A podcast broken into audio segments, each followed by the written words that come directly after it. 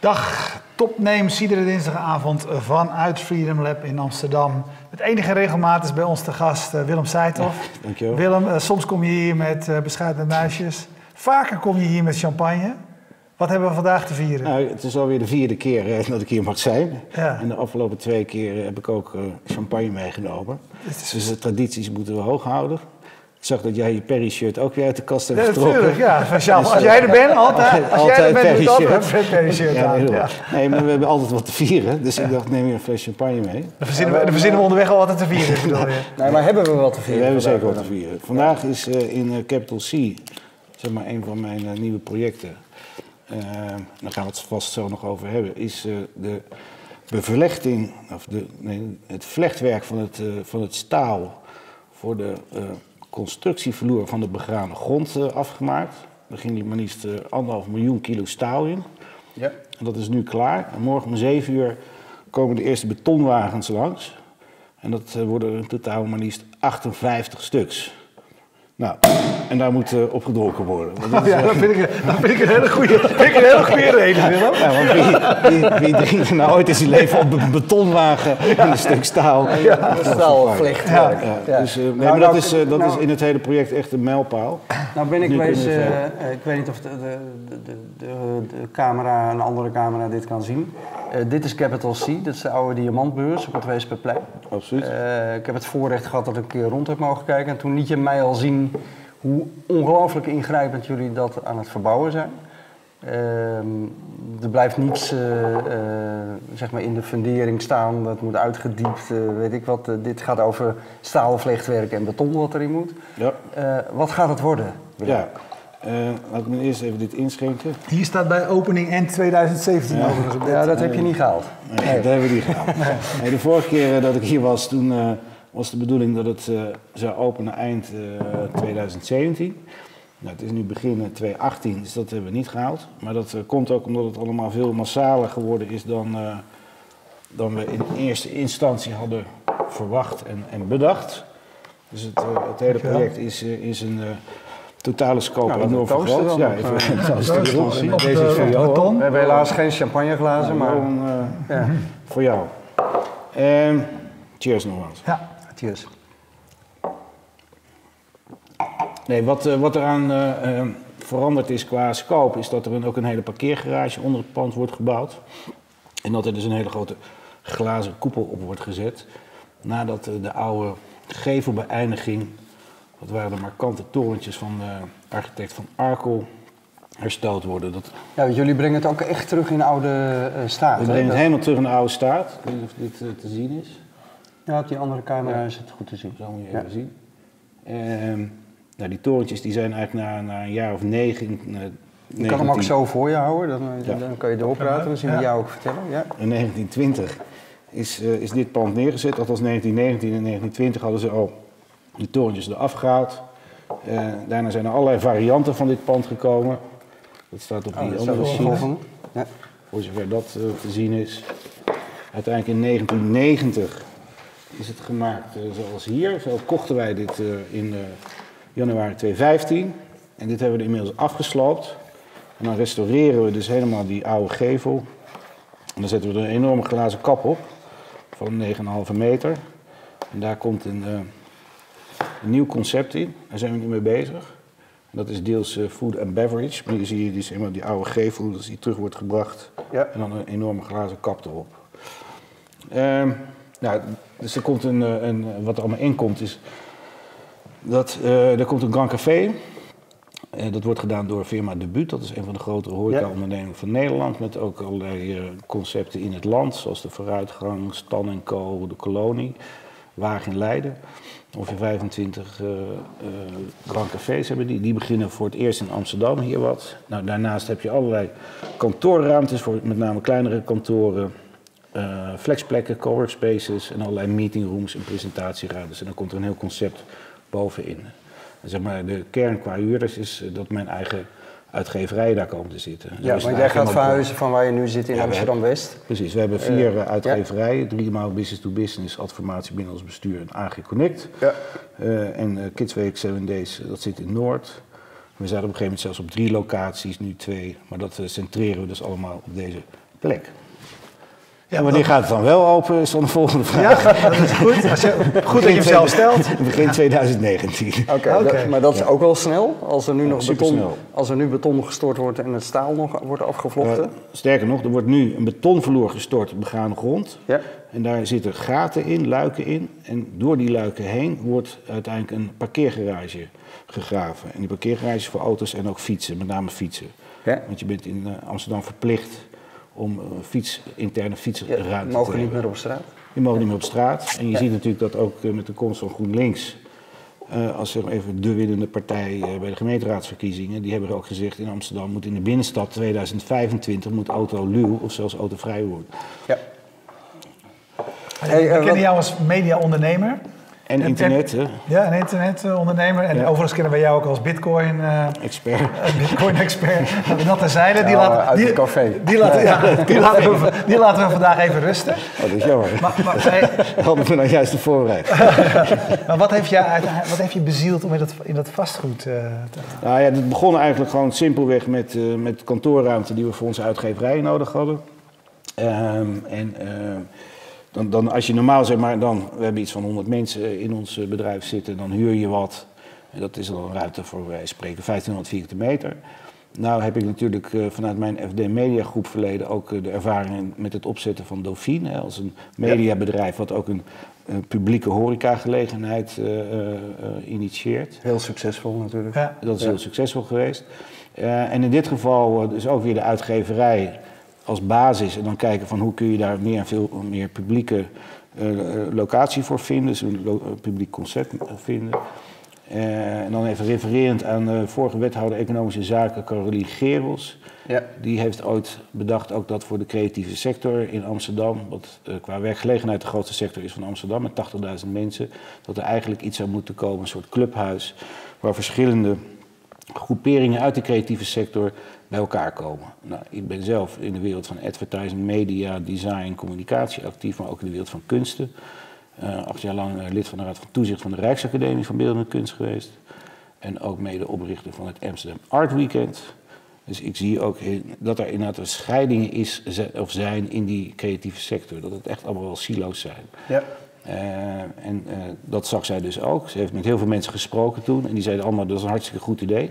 Maar het is nooit van de grond gekomen. Dus toen ik met die uitgeverij eh, kantoorruimte bezig was, dacht ik ook van misschien kunnen we een veel groter concept maken.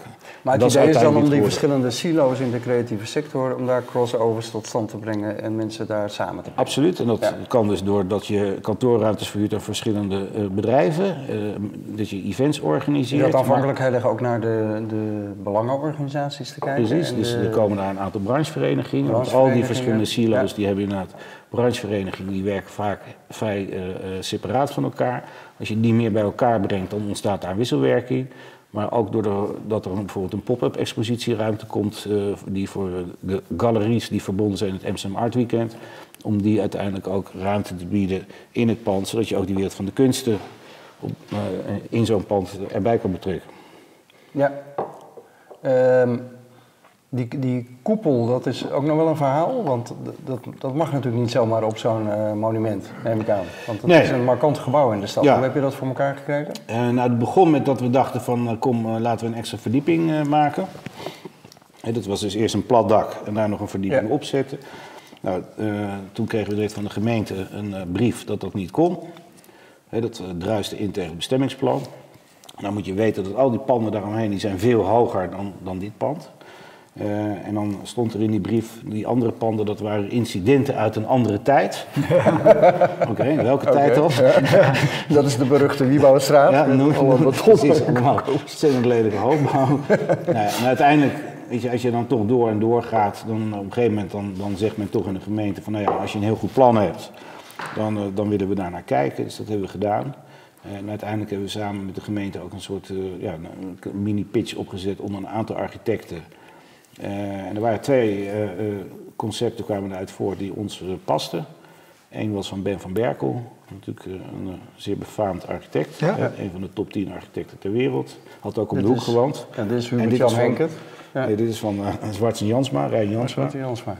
En uiteindelijk met de gemeente ook overlegd. En die zeiden, ja, dit past heel erg binnen wat wij als architectonische visie op de stad hebben. Amsterdam binnenstad is toch een UNESCO-gebied. Eh, en wat wij hier aan het doen zijn, het is dat we aan de ene kant zijn met aan het restaureren en aan de andere kant aan het moderniseren. Nou, dat past heel goed binnen wat men graag wil. Dus uiteindelijk krijg je dan eh, met een hele hoop gedoe en uh, geduw en getrek, krijg je het dan wel voor elkaar. Ja. Maar goed, daar gaat dus ook een jaar overheen. Hè? Dus dat uh, is voor een belangrijk deel ook de reden waarom het wat vertraagd is. Ja, hey, en de, de, de, je zegt ook de coworking spaces, creatieve sector, bla bla bla. Is natuurlijk een enorme hype in, in Amsterdam al een paar jaar. De, de, ze vliegen als paddenstoelen overal uit de grond, de coworking spaces. Ja. Hobbel je daar achter die hype aan? Ben je, ben je daar niet te laat mee? Nee, ik denk dat we er zeker niet te laat mee zijn. Toen wij er ook mee begonnen, toen had je natuurlijk Spaces, Ja. eh, die, die, eh, die natuurlijk al vrij succesvol was. En eigenlijk op dat moment kwamen die nieuwe hubs op. WeWork heb je nu. WeWork kwam Ja. toen. TQ, Eh, TQ is daarna gekomen. Maar Ja. als je kijkt naar de kantorenmarkt, ik bedoel, het is niet mijn eh, eh, heritage, zoals je weet. Maar men zegt toch, men verwacht dat ongeveer 25 tot 30 procent van de kantorenmarkt in de grote steden op zeg, een flexibele manier Ingevuld ingericht, eh, ingevuld gaat worden. En daar zijn jullie helemaal op ingericht. En, eh, Ja, absoluut. En ik denk dat wat wij wat anders doen dan een hele hoop van die bedrijfs, andere bedrijven samengebouwen, is dat we ons echt richten op die creatieve sector. ja. En TQ doet dat dus eh, voor start-ups met een internationale ambitie. Die hebben ook Ja. echt een focus. ook een niche. Eh, Ja, je hebt op de Zuid als iets voor echte financial. maar dat betekent eh, ook echt dat, je, dat, er, dat er ballotage komt. Ja. Als je niet eh, Ja. voldoet aan die ja, criteria, dan dus, kom je eh, er niet in. Dus als dit goed gaat, dit gesprek, dan... eh, maken, maken we kans. Maken we kans. Ja, de druk wordt opgevoerd. we begonnen heel aardig. Ja. En dan één, één ander dingetje. Je zei al, mijn uitgeverij. eh, wij komen ook allebei uit de media, dus hebben Ja. jou natuurlijk altijd met interesse gevolgd op, op, eh, op dat gebied. Eh, ik las vorige maand, je, je hebt in, in de, behalve de jongerenbladen die in Amsterdam-Noord zit, in Pand Noord, Ja. de adformatiegroep, daar zitten drie Ja. titels in. Ja. Eh, die gaan samengevoegd worden. ja, 6 Eh, april gaat dat gebeuren. Dus het is een tijdschrift voor marketing, communicatie en de adformatie. Ja, Dat wordt één titel. Ja, toen we even terug naar de historie, toen we het in 12 2012 overnamen, toen had je twee titels met een abonnementenmodel en adformatie had geen abonnementenmodel. Ja. Dus het eerste wat we toen hebben gedaan is de adformatie ook naar een abonnementenmodel te brengen. Hè, middels een zeg maar, paywall-achtige eh, constructies. Nou, dat heeft op zich tot nu toe goed uitgepakt. Dus nu hebben we drie abonnementenmodellen. Eh, in totaal produceren we nu 46 printtitels. 46? 46, dus 26 keer adformatie, 10 keer communicatie, 10 keer Ja, ja, ja. TVM. En dan hebben we drie separate sites die we wel een soort structuur hebben eh, gebracht. Maar het is uiteindelijk wel een hele hoop print eh, en drie sites onderhouden. Eh, dat zie je dat dat aan de ene kant ingewikkeld is, maar de andere belangrijkere eh, ontwikkeling die, die we zien is dat uiteindelijk dat hele marketing-communicatievak vroeger echt ook opgedeeld was in silo's. En dat door de komst van digital, social media, die eh, ja, grenzen tussen die verschillende vakgebieden zijn vervaagd. En eigenlijk wordt het allemaal nu één. Dus de marktontwikkeling heeft ons eigenlijk eh, aan het denken gezet. En we zijn er al een jaar mee bezig, veel onderzoek ook naar gedaan. Dat je uiteindelijk de marketing-communicatie professional gewoon als één moet zien. Eh, dus daarom dat is eigenlijk de belangrijkste trigger. Dat we dus die, die verandering in het vakgebied zien. Dat gaan we dus volgen. Of die trend die volgen we doordat we uiteindelijk alles onder één merk zetten. En door uiteindelijk al die printtitels samen te brengen in een nieuwe adformatie. Want het gaat allemaal onder het merk adformatie plaatsvinden. Gaan we naar een maandblad terug. Dat noemen we een vakglossy. Oké, en die, kennen we nog- die kennen we nog niet. Nee, die ken je nog niet. En die, eh, die komt dan twaalf keer per jaar uit. uit. En dat heeft tot gevolg dat je veel meer focus kunt leggen op, eh, op digital. Op online contentproductie. Want waarom is, dat, waarom is het papieren blad nog belangrijk? Nou, het is net een beetje als eh, die uh, Coolblue die toch ook die winkel begint. Het feit dat je toch iets tastbaars hebt, dat, dat vindt men toch uiteindelijk prettig. Ja, en maar je alleen zegt die, die eigenlijk ook, frequenties je- die je moeten naar beneden, dat is een belangrijke. De frequentie moet naar beneden, maar je gaat het ook uitbouwen. Het wordt een glossy, dus Ja. wat dikker. Ja. Ehm, eh, dikker, meer, meer eh, artikelen, meer eh, Absoluut. Ja. alles erop en eraan. Ja. En toch zeg je digital first. Ja, maar als Is je al niet een 46 beetje- terugbrengt naar 12, hè, dan ma- maak je het wel Ja. dikker. Dus het krijgt wat meer substance. Maar de totale verschuiving, door hè, als je dus dezelfde hoeveelheid content maakt, dan betekent dat je waanzinnig veel meer eh, capaciteit hebt om eh, content puur voor digital te maken. Ja, hoe gaat dat straks werken? Eh, want nu is de website is toch echt ondersteunend. Nou, dat is echt Eh, niet zo hoor. Dus uh, ongeveer ik zeg van alle, alle Ik 100% zeg het teasend. content gaat er gewoon 80% puur naar, naar digi- digital. Ja.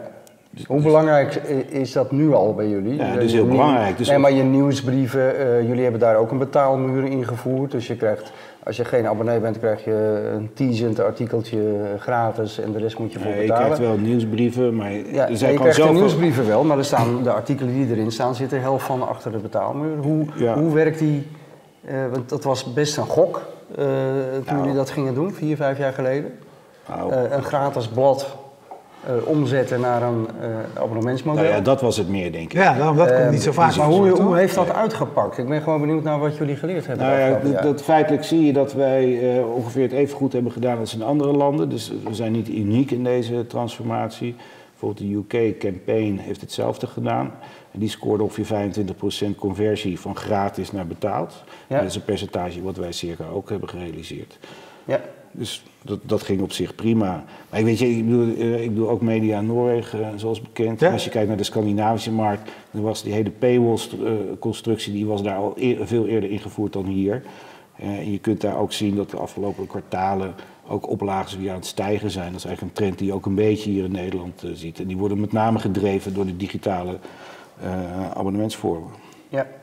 Eh, maar goed, je kunt nu zeggen in ieder geval, eh, sinds je die stap hebt gezet met jouw uitgeverij, is de advertentiemarkt nog meer ingestort.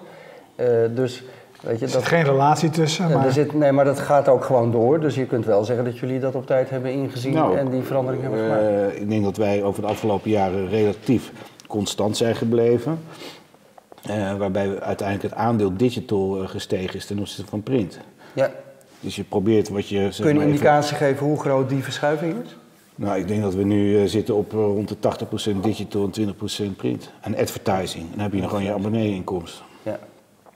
En als je dan die advertenties en die, en die abonnee-inkomsten tegen elkaar afzet, wat is de belangrijkste inkomsten? inkomsten? Nou ja, je ziet dat wij, wij, wij doen het bijvoorbeeld heel goed nu op, op het gebied van masterclasses. Dat is een, eh, het is- je Ja? probeert ook in een business-to-business uitgeverij diverse inkomsten, businessmodellen te lanceren.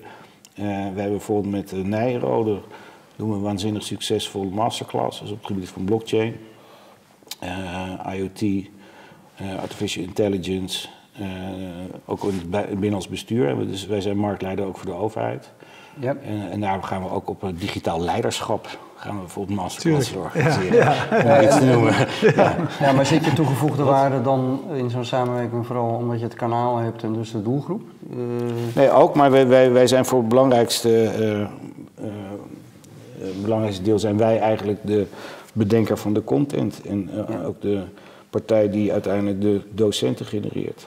hey, critici zeggen van zo'n samenvoeging, inhoudelijk, het, verhaal snap ik, critici zeggen dat is gewoon een bezuinigingsmaatregel. Ja, Eh, nee, dat is het dus niet. Nee, maar dan vertrekken, er, er moeten ook twee mensen weg geloof ik. Ja, maar dat zijn Eh, eindredacteuren. Ja, dat waren mensen die specifiek voor die bladen bezig Ja. waren om die bladen samen te stellen. Ja. Dus je, je, je reorganiseert in de zin dat je dus eh, zeg maar, de, de, de bezetting verandert. En dat heeft Ja. puur te maken met je productie. ja want je hebt Maar uiteindelijk dat je, competenties je, nodig. ja, je- maar je, bedoel, het maken van een hele goede site wordt steeds goedkoper, maar kost nog steeds tonnen. Ja. Ja.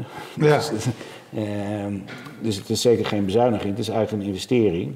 En het is uiteindelijk, doordat je dus de, de redactie die je hebt veel meer kunt inzetten op digital, eh, ga je daar een enorme slag maken. Hey, eh, je zei, eh, we begonnen te praten over het, eh, over, over, over het pand. En toen zei je al bij eh, destijds met Dauphine. Eh, daar hebben we gezien hoe dat goed kan samenwerken in een pand. Ja. En horeca, eh, gelegenheid plus mediabedrijven in dezelfde gelegenheid. Dat, dat gaan we hier doen. Nu net, we zijn met masterclasses bezig. Is media... Ja, media is dus nu meer dan ooit eigenlijk een optelsom van, van inkomstenstromen, van verdienmodellen. Of is dat eigenlijk altijd al geweest? Ik denk dat wat we hier gaan doen, waarbij we echt ook een, eh, een titel, een uitgeverij centraal stellen in een heel gebouw. Met, we hebben echt een paar event spaces tot en met eh, 200 man, waar we dus echt speciale events kunnen organiseren. Ik denk dat dat wel een uh, ja, vergaandere vorm van samenwerking is. Het is meer wat FD Media Groep feitelijk met, met Delphine doet of, of deed. Uh, een van de dingen bijvoorbeeld, we hebben net een uh, nieuwe community voor CMO's opgezet. Dus marketing, uh, marketing C-level officers. Ja. De Chief Marketing Officer. Zo is het. Nou, daar gaan we een paar keer per jaar diners voor organiseren. Dus dat is echt een soort nieuw community. En dat kunnen we fantastisch daar in die koepel ook onderbrengen. Ja. Dus dan ga je ook echt de ruimtes die je hebt gebruiken. Ga je ook echt gebruiken voor. Uh... Bijeenkomsten, et cetera. Dus dat is een ander ding wat je wel over ziet, wat wel interessant is, is dat naarmate alles meer digital wordt, wordt die behoefte aan netwerken wordt eigenlijk steeds groter. Ja, want het, is, het wordt steeds meer een community. En die spin-off daarvan, die kun je natuurlijk als je zo'n pand hebt op een hele andere manier. Uh... Ja, tot en met zeg even actuele debatten. er is bijvoorbeeld nu, even, neem even Facebook vorige week. Dan kun je zeggen van nou jongens, we organiseren een event specifiek op. Uh, op alle privacy issues. Ja, en, maar dan toch, ik, ik zat er ook uh, toen, toen Peter Visser van Egeria overwoog om NRC Handelsblad te kopen, ja. had hij ook die visie. Hij zei van ja, dan gaan we naar Amsterdam en dan kopen we een pand op het Rokin. Ja, en, mooie horeca eronder. Uh, horeca eronder, events en dit en dat. En journalisten die hun kennis gebruiken. Nou, eigenlijk het verhaal wat jij vertelt, dat is natuurlijk gewoon daar in ieder geval mislukt. Dat café kregen ze niet van de grond. Ja. de ene beheerde naar de andere, de events waar levert eigenlijk niks op. Uh, dus het is daar nu gewoon weer een krant. Een hele goede krant, weet je. Ja. Uh, niks mis mee. Uh, wat gaan jullie anders doen? nou, even één, één. Ik denk dat, dat het, het, café wat ze daar hadden, dat gingen ze zelf exploiteren. Ja. Wij hebben het Grand Café beneden hebben we verpacht hè, aan de buurt. Dus dat gaan we niet zelf doen. Ik denk dat dat echt wel kies je ook heel bewust voor om ja, ja, dat is gewoon een van de, de grootste in Nederland. En super professioneel. Investeren ook veel geld erin. Zorgen dat alles piekfijn in orde is. Ik denk dat dat een andere basis was dan uh, wat, uh, wat NRC uh, heeft gedaan. de ruimtes die je daar ziet, die denk ik veel, veel minder geschikt dan wat hier gebeurt. maar ik denk dat je echt ook je erop in moet zetten dat je heel veel events organiseert. En dat je ook wel weet wat uiteindelijk de waarde voor even de consument is. Van ja, en dat wordt ook echt een separate business unit. Ja. Uh, die dat gaat doen met targets. En, uh, het, is geen, het is geen bijactiviteitje. Nee, nee, het wordt een aparte unit uh, binnen ons bedrijf. Ja. En Willem, wij zaten uitgebreid voor te bespreken, zoals we altijd doen. En een, van, en een van de vragen die wij... Ja, in het café, ja. Het café, ja, dat, dat klopt. Wat mis mee? Of ja, je moet, je moet er ergens zitten. je moet een beetje uh, ja. transparant zijn. Ja, ja. Maar een van de vragen die wij toen hadden was... Kijk, uh, is, weet je, stel dat jij nu een media... Dus even niet de kracht van het verleden, niet de ballast van het verleden... Maar als jij nu in de media zou beginnen, A, zou je dat doen? En B, als je dat zou doen, hoe zou je dat dan aanpakken? Nou, ik denk dat het wel ingewikkeld is als je nou iets nieuws zou beginnen. Dan kunnen natuurlijk best wel veel mensen die langskomen en zeggen: Ik heb een geweldig idee, zullen we dat gaan doen? Ik denk dat dat ingewikkeld is. Uh, maar uh, wat, ik denk wat mijn filosofie veel meer is: je moet uiteindelijk toch gaan voor een marktleiderschap. Dus eigenlijk alle titels die we gekocht hebben, dat zijn marktleiders. En daarmee heb je een positie waar je uiteindelijk toch met alle stakeholders in zo'n community uiteindelijk tot concepten kunt komen, tot samenwerking kunt komen.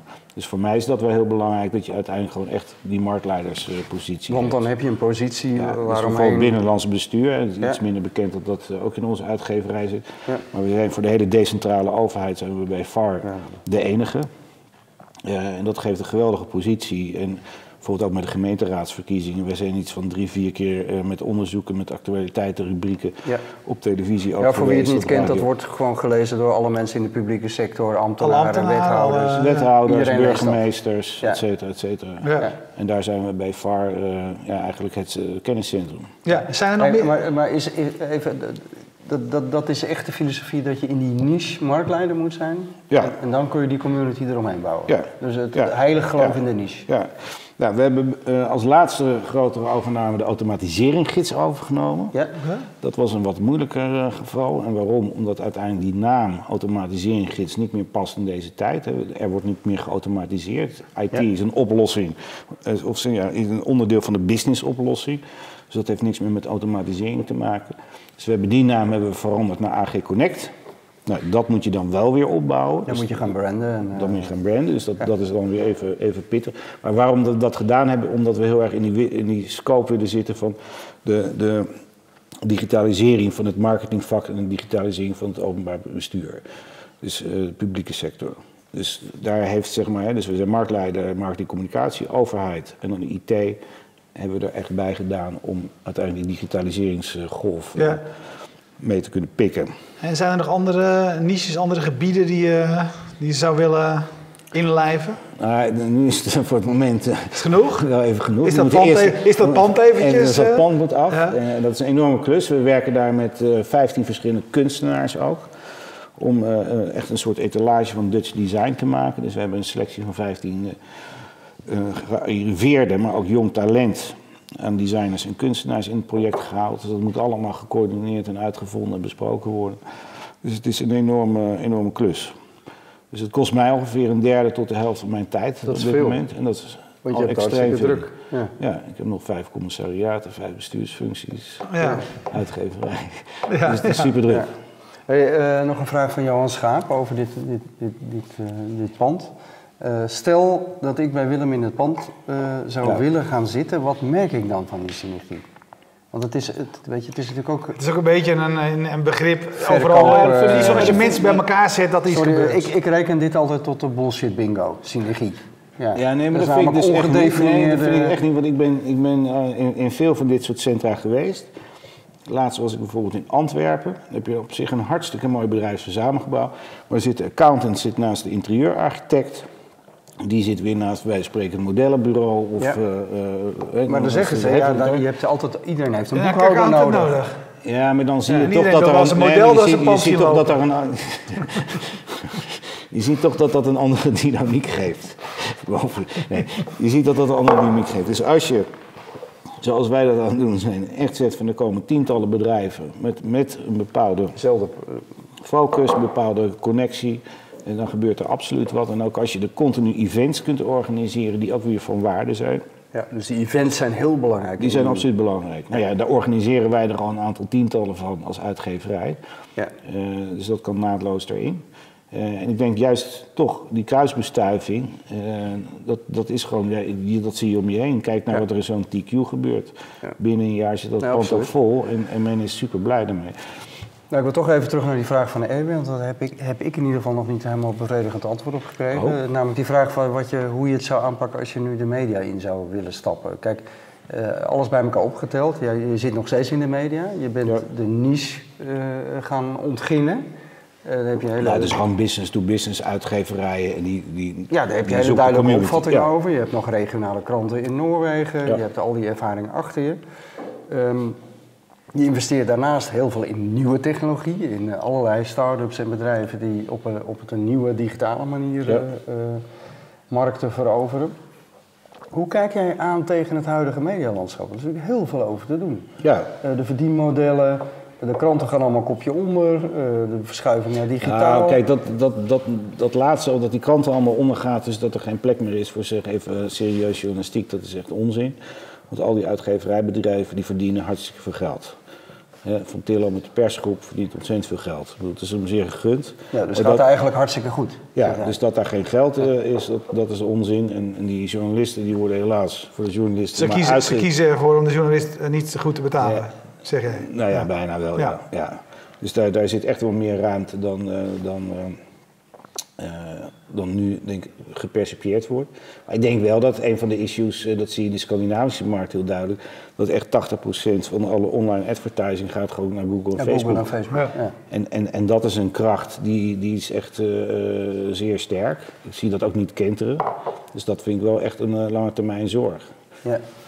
Bemoei je je daar ook mee? Want er is natuurlijk veel over te doen de laatste tijd. Eh, adviezen van de Raad van Cultuur, consultaties vanuit de regering. Weet je, Facebook staat er niet heel goed op op het moment. Eh, Nee. Ben je daar actief mee bezig om daar wat aan te doen? Nou, er wordt hier van de Scandinavische landen wordt er wel veel harder tussen die uitgeverijen gewerkt om echt een soort van eh, eh, aanbod te maken. Wat dermate interessant is dat de mediabureaus, ook zeg even de lokale nationale media meer gaan inzetten. Ik denk dat bundeling van krachten daar wel echt nodig is. Dat zou hier ook meer mo- moeten gebeuren. Dat gebeurt nu ook in Nederland. Ehm, dus ik denk dat daar, eh, daar moet echt wel focus op komen. Eh, ja, en wat er met televisie gebeurt is natuurlijk gewoon toch interessant, eh, Ja. vind ik. Ja, die, die budgetten die daar natuurlijk Ja, reclame omzet die enorm terugloopt. Ja, aan de andere kant zie je ook wel weer bewegingen dat er hele nieuwe adverteerders die markt inkomen. Eh, ik denk dat dat voor een media als tv, wat natuurlijk jarenlang, hè, decennia zo dominant zijn geweest, wat daar over vijf jaar precies gebeurt. Ik denk dat dat een. eh, Dat durf jij ook niet te voorspellen. nee, jij wel? Nee, ik niet.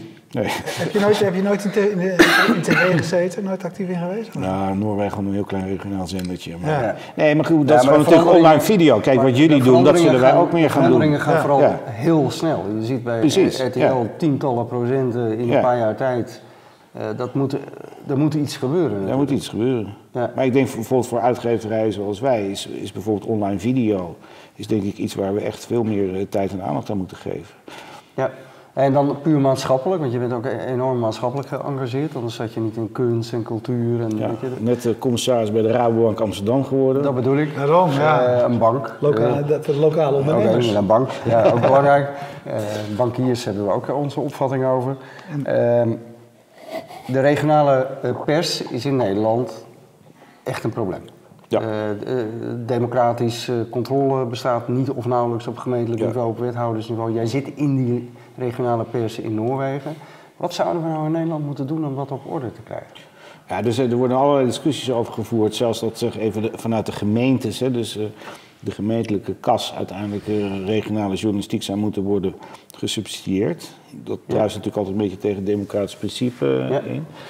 Ja, vanwege de, de onafhankelijkheid Ja. eh, met name. Ja. Maar je zou je kunnen voorstellen dat daar veel meer platforms gaan komen. Waar toch uiteindelijk burgers actiever gaan worden. Ik denk dat daar, eh, dat daar wel mogelijkheden zijn. Maar je dat, dus, kijk, er zijn heel veel mensen die vaak dat soort ideeën lanceren. Maar ook zoals bij eh, allerlei ondernemingen, waaronder eh, Picnic, de executie is super belangrijk. Dus je moet dat wel voor elkaar krijgen. Maar je denkt dan eerder, je ziet eerder initiatieven vanuit de burgers zelf. Ja, Eh, dat zie je in Scandinavië in ieder geval ook wel Ja? gebeuren. Ja. Eh, en dat gebeurt hier in Nederland natuurlijk ook wel. Ik heb zelf eh, ook nog mede opgezet Den Haag Centraal. Ja. Oh ja. Zo'n platform in Is in Den Haag. Amsterdam ook geprobeerd, Amsterdam Ja. Centraal. Niet gelukt. Eh, ja, wie was dat ook alweer? Dat was ik Eh, niet. iemand van de Partij van de Arbeid, geloof ik. Ja.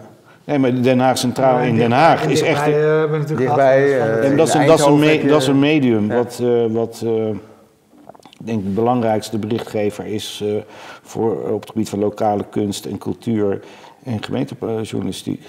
Dus ik denk dat dat wel kan. Maar het is nou niet eh, de winstmaker van morgen. Nee.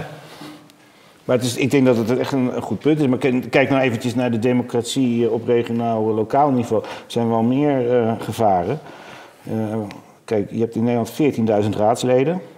Daarvan zijn er nu 9.000 worden nu vervangen. Dus er komen 9.000 nieuwe raadsleden die geen Ja. ervaring hebben. Ja. die nauwelijks betaald krijgen. Die moeten nieuw werk gaan doen. Raadsleden zijn natuurlijk wel, vormen eigenlijk de, de kern van de lokale democratie. Wij hebben daar een boek voor gemaakt, hoe word je een goed raadslid? Nou, dat gaat, eh, Dat hebben jullie vanuit Dat binnenlands bestuur. Eh, Daar ben je er al 10.000 weer van kwijt nu. Dus, ja, eh, dat, gaat, dat gaat heel hard. En dat soort dingen doe je vanuit binnenlands bestuur. Ja, dat doen we vanuit binnenlands bestuur. Ja. Maar dus die, die regionale, of zeg maar even lokale politiek, die, die ligt op vele fronten natuurlijk onder, onder vuur. Wat er nu ook gebeurt is eh, met die eh, initiatieven op het gebied om zo'n zaken eh, BMW te maken. Ik weet niet of Ja. jullie dat hebben gehoord. Ja. Dus met al die versplintering van die lokale nieuwe partijen, ja, waar er eigenlijk te weinig aansluiting is om echt een goed eh, college te vormen, Laten we gewoon men nu aan de slag. inhuren. Ja, dan gaan we deskundigen inhuren. Ja. Dat kan op- een oplossing zijn, maar het geeft wel aan dat er ook in die, eh, Ja. zeg maar op het bestuurlijke vlak enorm aan het veranderen is. Dankjewel Willem. Ehm, tot slot wil ik nog eventjes eh, Johan Schaap aanhalen. Die zegt dat Willem hangt naast Eberhard van der Laan en Johan Cruijff bij de Hermitage. Ja, Dus dat vind ik in ieder geval een... eh, wat ertussen. Ja, er is een nieuwe schuttersgalerij gemaakt.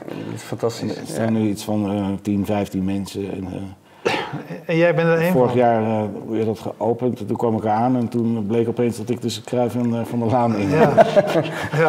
Ja, dat is fantastisch. hele jaar. Nou, wij hebben ook iets moois en daar sta jij vandaag ook op bij. Wat de mooie foto's van eh, Guido van Nispen elke week weer. Dus eh, eh, check die later even als je thuis Absoluut. bent. Eh, ontzettend bedankt. eh, Dankjewel. Mooi- weer, mooi gesprek Willem. in de breedte. Ja, Dankjewel. mooi gesprek Ja, in de breedte. En we zijn er eh, begin volgend jaar bij als eh, het Ja, pand eh, open gaat. Jullie bedankt voor het kijken. En we bedanken zoals altijd Bier Co. eh, voor de biertjes. Al hadden we nu overheerlijke champagne eh, van Willem. We bedanken ehm, Jetstream uit Groningen voor de livestream. En PQR voor de hosting van de website. En natuurlijk Freedom Lab van waaruit wij uitzenden. We zijn er iedere dinsdagavond, dus volgende week weer. Dag.